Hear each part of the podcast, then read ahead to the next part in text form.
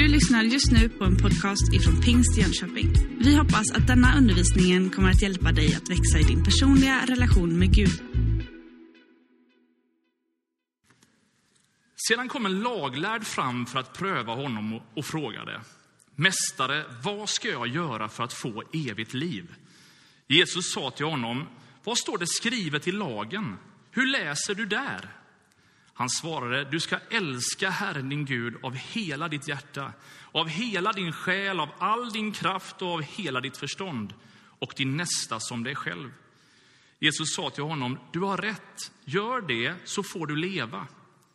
Då ville mannen rättfärdiga sig och frågade Jesus, vem är då min nästa? Jesus svarade, en man var på väg från Jerusalem ner till Jeriko och rågade ut för rövare. De slet av honom kläderna och misshandlade honom. Och sedan försvann de och lämnade honom där halvdöd. En präst råkade komma ner samma väg och när han fick se mannen gick han förbi. På samma sätt var det med en levit. Han kom till platsen, såg mannen och gick förbi. Men en samarier som var på resa kom också dit.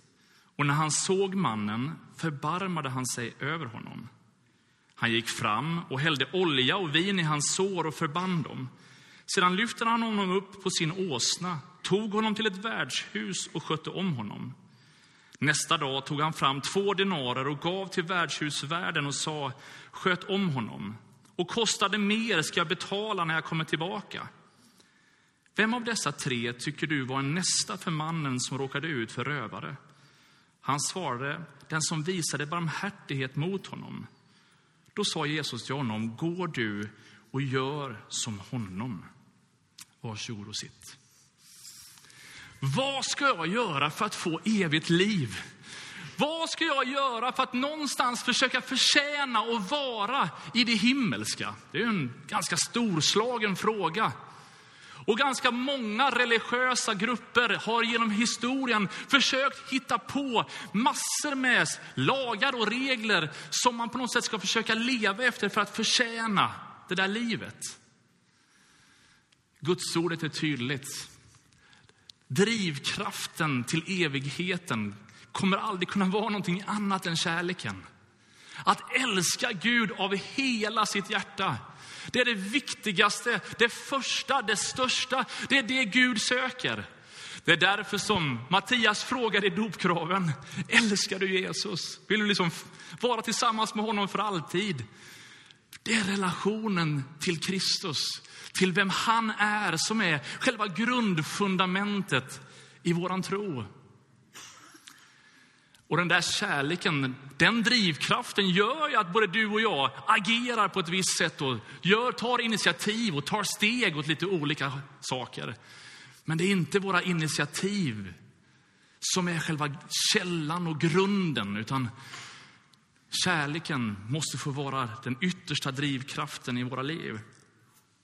Det är som att kärleken trumfar alla gärningar. Det är som om Gud på något sätt i sin himmel ser på oss människor och vet att även om vi har höga ambitioner och stora förutsättningar ibland så räcker vi inte alltid riktigt till. Så därför så säger han inte liksom att okej, okay, kvalgränsen är här. Vi lever lite grann i OS-tider för dig som är idrottsintresserad och vet att alla atleter nu kämpar febrilt för att vara på rätt sida kvalgränsen. Man har gett sitt liv i hård träning för att någonstans nå fram och så blir man sjuk på sista varvet och någonstans känner att oj, oj, oj, nu missar jag mitt mål. Tänk om livet skulle vara så att vi hade massa kvalgränser som vi skulle på något sätt leva upp till för att förtjäna. Nej, det finns ingen sån kvalgräns mer än att älska Gud av hela ditt hjärta. Och så kommer den där, älska din nästa som dig själv. Älskar du dig själv? När du stod framför spegeln i morse, kände du som salmisten, Gud jag tackar dig för att du har skapat mig så underbart. Var det du, kände du så? Du bara kände liksom att tänk om hela världen kunde få känna det som du kände i morse.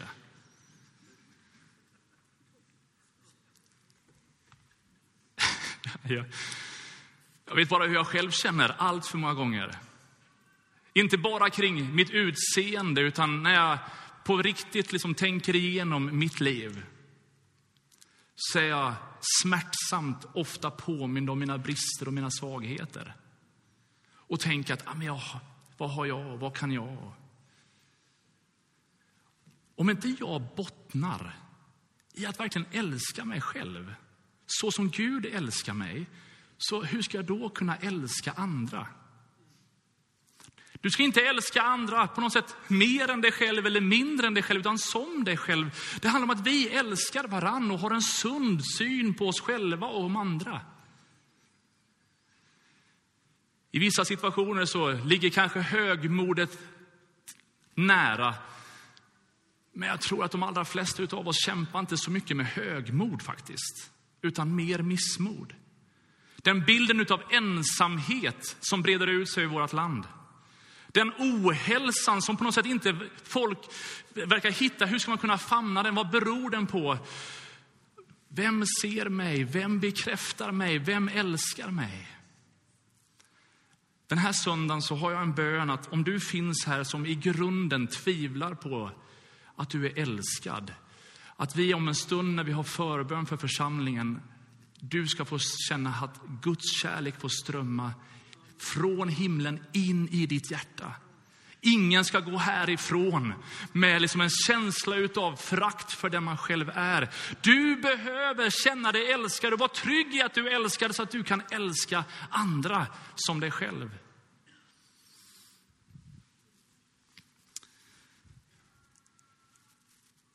Sen så tar Jesus med oss till en svindlande berättelse kring den här barmhärtige samariten. En man var på väg från Jerusalem ner till Jeriko och råkade ut för rövare. De slet av honom kläderna och misshandlade honom och sedan försvann de och de lämnade honom där halvdöd.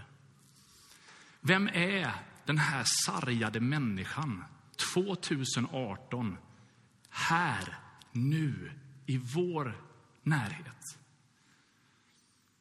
Det är ju inte någon som kanske riskerar att på vägen hem från Västra torget, oavsett vart i kommunen du bor, att vi på något sätt vi skulle råka ut för att banditer står där och ett väpnat rån mot våran bil eller cykel. Det är ovanligt att just det händer.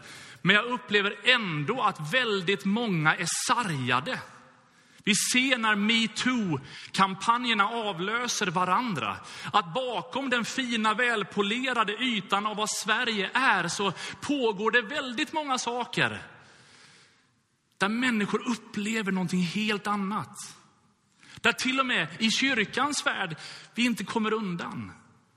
När vi har nästa församlingsmöte så kommer vi prata mer om just den frågan och hur vi som kyrka kan bli bättre.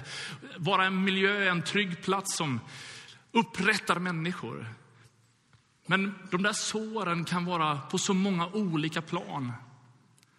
Det där att bli fråntagen någonting, bli ber, liksom berövad någonting, bli bestulen någonting kan vara på så många olika sätt. Jag märker att ibland är det bara få ord som sägs på ett väldigt speciellt sätt, eller inte så jättekonstigt, men det är ändå en annorlunda ton. Och det kan bara bestä, liksom, stjäla all glädje från en. Det krävs ibland ganska lite, men den sargade människan finns där. Den mobbade, den ensamma, den övergivna, den trampade, som ligger där halvdöd längs med vägen. Sen blir det ju väldigt självrannsakande. Att det kommer en präst och går där. Och jag är ju pastor. Så för mig blir den här texten extra provocerande. När jag bara inser att här kommer ju någon som är satt för just de sargade. Och så har jag tänkt, är det så att den här prästen som Jesus talar om, är han liksom en riktig hycklare? En sån där som har en hög bekännelse, men bakom kulisserna lever ett helt annat liv. Eller är det så att han har en god ambition, men har blivit upptagen med så otroligt många saker? Med risk för att jag själavårdar mig själv från talarstolen. När jag bara tittar på mitt eget liv som pastor 2018 så är det lätt att fylla min almanacka med alla möjliga olika samlingar som man behöver vara med på.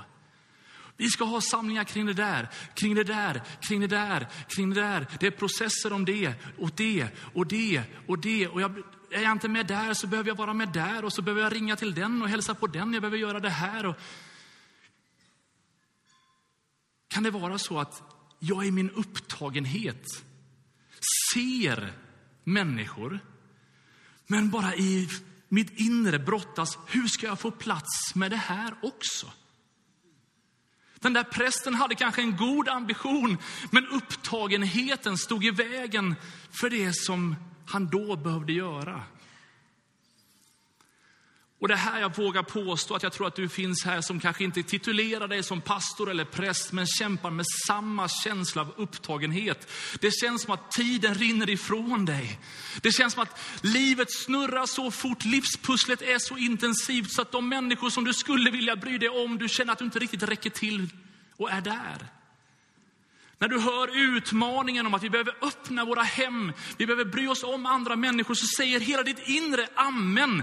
Samtidigt som hjärnan bara går på högvarv. Hur ska jag få plats med det här?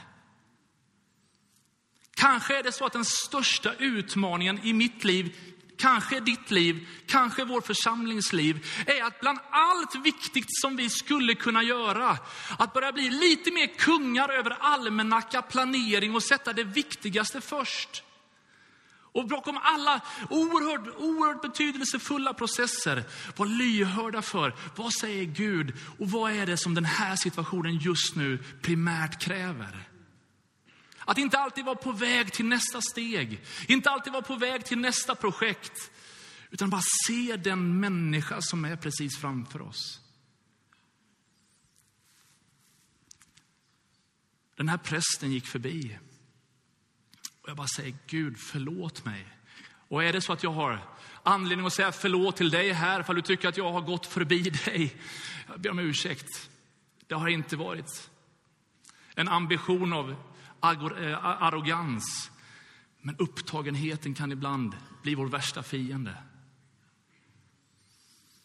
Leviten hade samma utmaning. Vad var levitens tjänst? Ja, men det var ju de som skulle få vara med och göra gudstjänsten.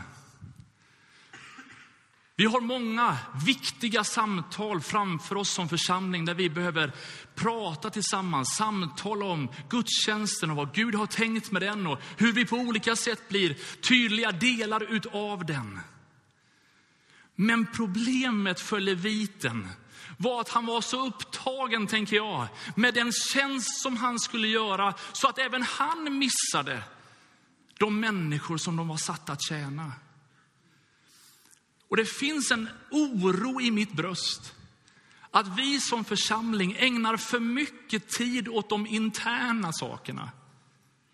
När världen blöder runt omkring oss. Jag säger inte att gudstjänstsamtalen är oviktiga. Vi, klart vi behöver prata om det.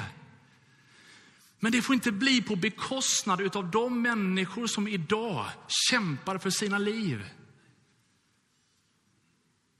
Det finns alldeles för många människor som är väldigt nära oss.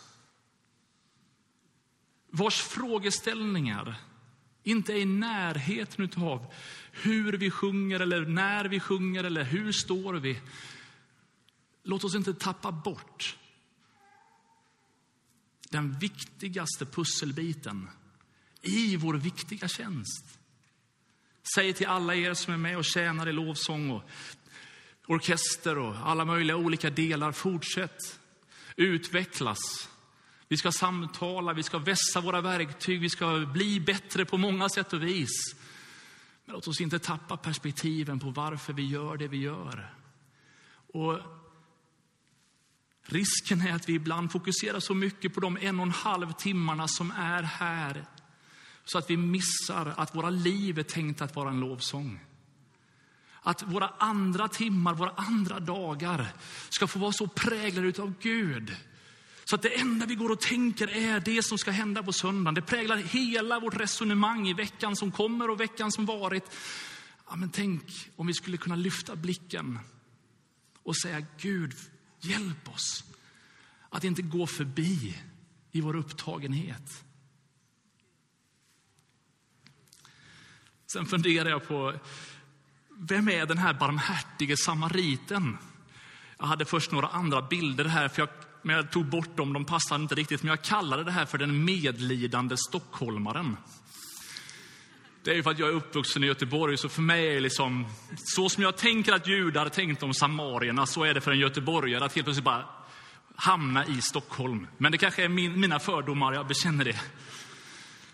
Och jag vet att en del av er älskar Stockholm, så jag tog bort den bilden. Så att jag liksom vill inte att liksom sabba hela predikan här, för att du känner bara, va? Nu attackerar jag hela din identitet som glad och stolt stockholmare. Men hjälpen kom inte från den som man tänkte. Och Jesus, han använder här i texten en fråga som är het minerad mark. Han adresserar främlingsfientlighet. Han, han liksom adresserar etniska motsättningar. Det judiska folket som vägrade ens att liksom gå igenom Samarien. Man tog omvägar. Ville inte umgås, inte prata. Tänkte att liksom, de är det sämsta folket man kan vara bland. Jesus använder en sån I våran främlingsfientliga del utav världen så är jag så innerligt tacksam för att Gud har sänt massa människor från Mellanöstern för att visa oss svenskar vad livet handlar om. Vad som är riktigt viktigt.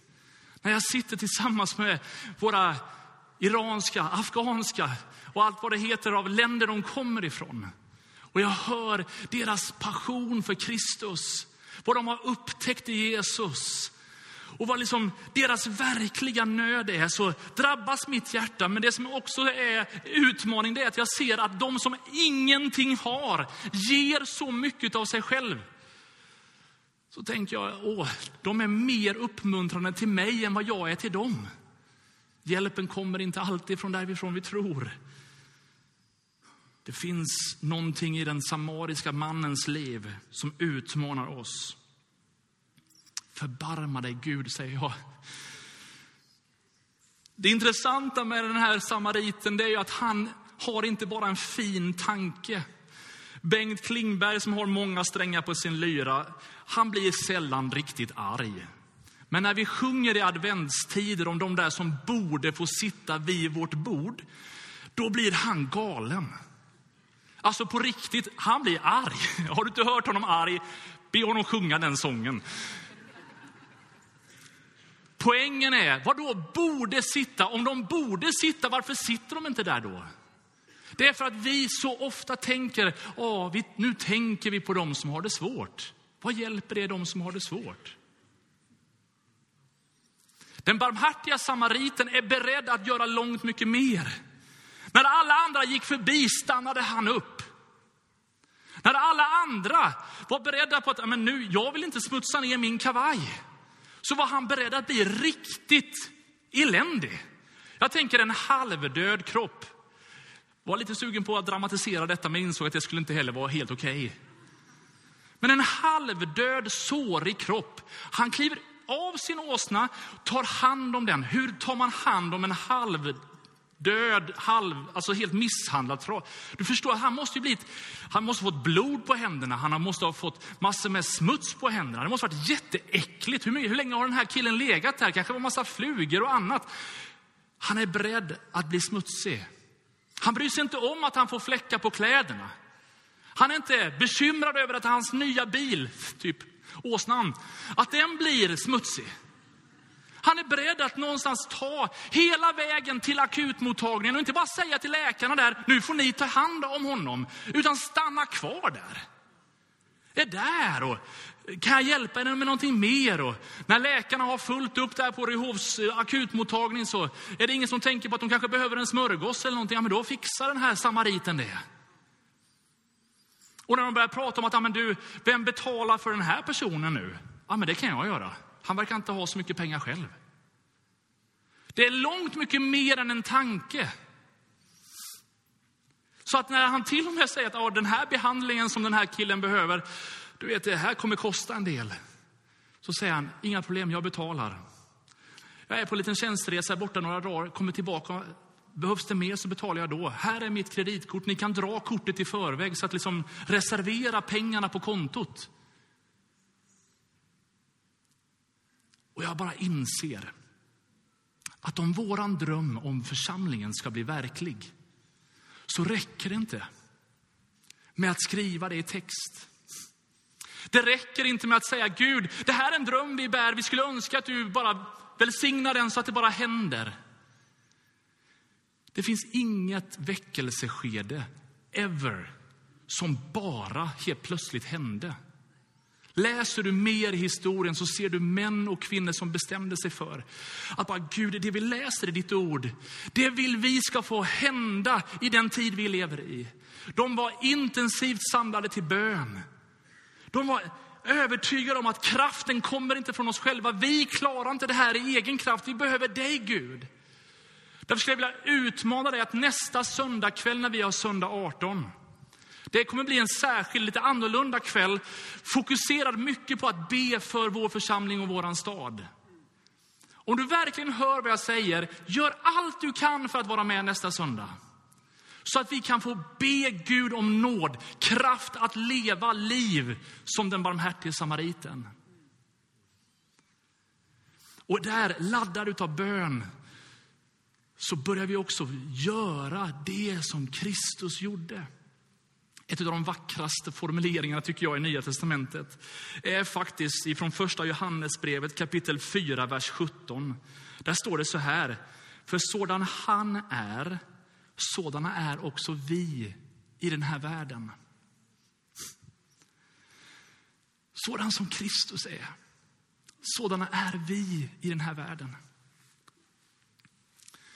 Vet, det fanns människor som var spetälska, hade en sjukdom som gjorde att de var diskvalificerade från allt och alla. Men Jesus tog dem nära sig. Han var inte rädd för att krama om dem, lägga sina händer på dem. Alla andra var livrädda för att ens komma nära. Jesus kom nära. fanns prostituerade. Människor som av olika skäl hade hamnat långt ute på kanten i samhället. Det verkar som att det fanns inga sådana indelningar för Jesus när han gick här på jorden, utan han såg människor. Och han var extra angelägen om att bara leta efter, vart finns den sargade människan? Vart finns den som verkar vara lite disillusionerad, som inte riktigt vet vart livet har tagit vägen? Vart finns den som är sörjande, den som är bedrövad, den som är fråntagen det som Gud har tänkt för dem? Hur kan jag ge tillbaka den värdigheten? Och när jag läser evangelietexterna så kan jag bara känna, bara, åh Jesus du är underbar. Och samtidigt utmanas av den här texten, Gud, hjälp mig. Hur skulle den kyrkan vara om alla här inne, om det verkligen ödmjukt var så här? Att sådan som han är, är vi. Vem skulle inte vilja vara med här? Och man kände att det är det bemötandet man får. Det är den närvaron. Vi är inte så upptagna med allt som ska göras. Vi har plats för varann.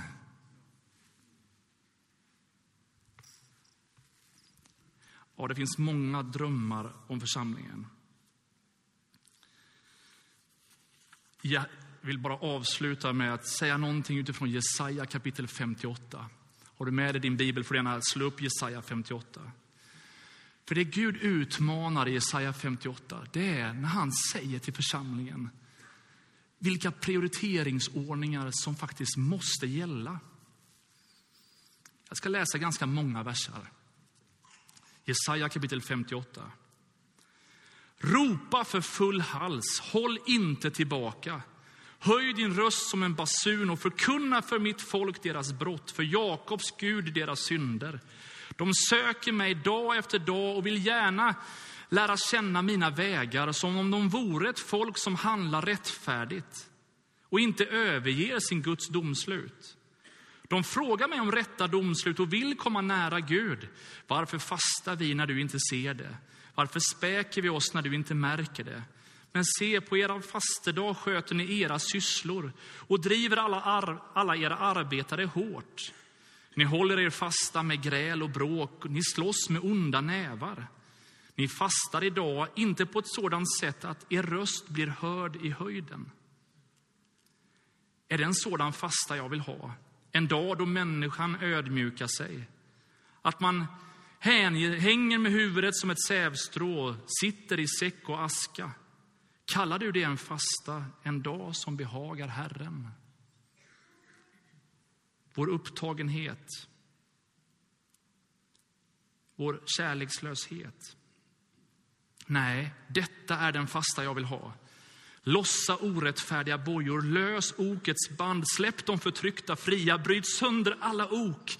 Dela ditt bröd med den hungrige, ge de fattiga och hemlösa en boning. Klä den nakne när du ser honom och dra dig inte undan för den som är ditt kött och blod. Då ska ditt ljus bryta fram som gryningen och ditt helande växa fram med hast. Din rättfärdighet ska gå framför dig och Herrens härlighet följa i dina spår. Och så fortsätter en hyllning, en lovsång, en välsignelse av att ditt liv får ett annat perspektiv och en välsignelse följer i dina spår. När du ömmar för den som inte har en röst, när du gör någonting för den som är förtryckt, när du klär den nakne, när du gör någonting för den sargade människan. Du möter Kristus.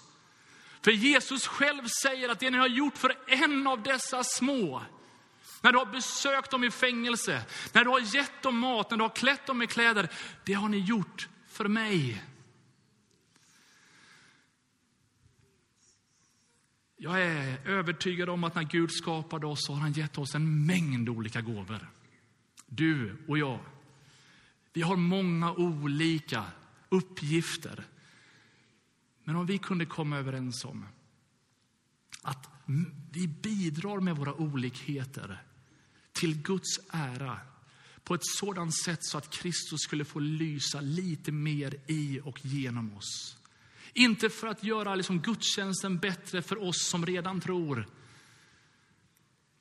Utan för att Gud, vi behöver kraft för det uppdrag som du har kallat oss till, utvalt oss för.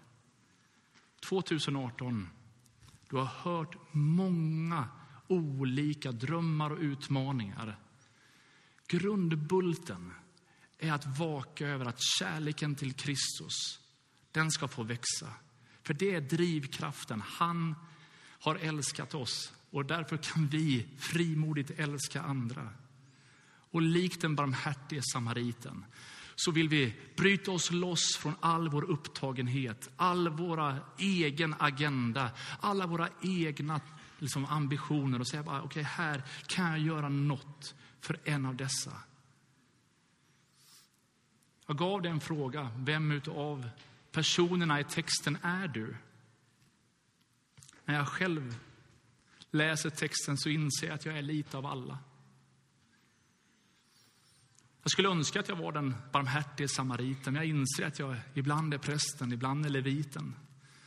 Men att jag också ibland är den där som ligger där på vägen. Men Guds nåd famnar oss, samlar oss, utrustar oss för ett spännande år framför.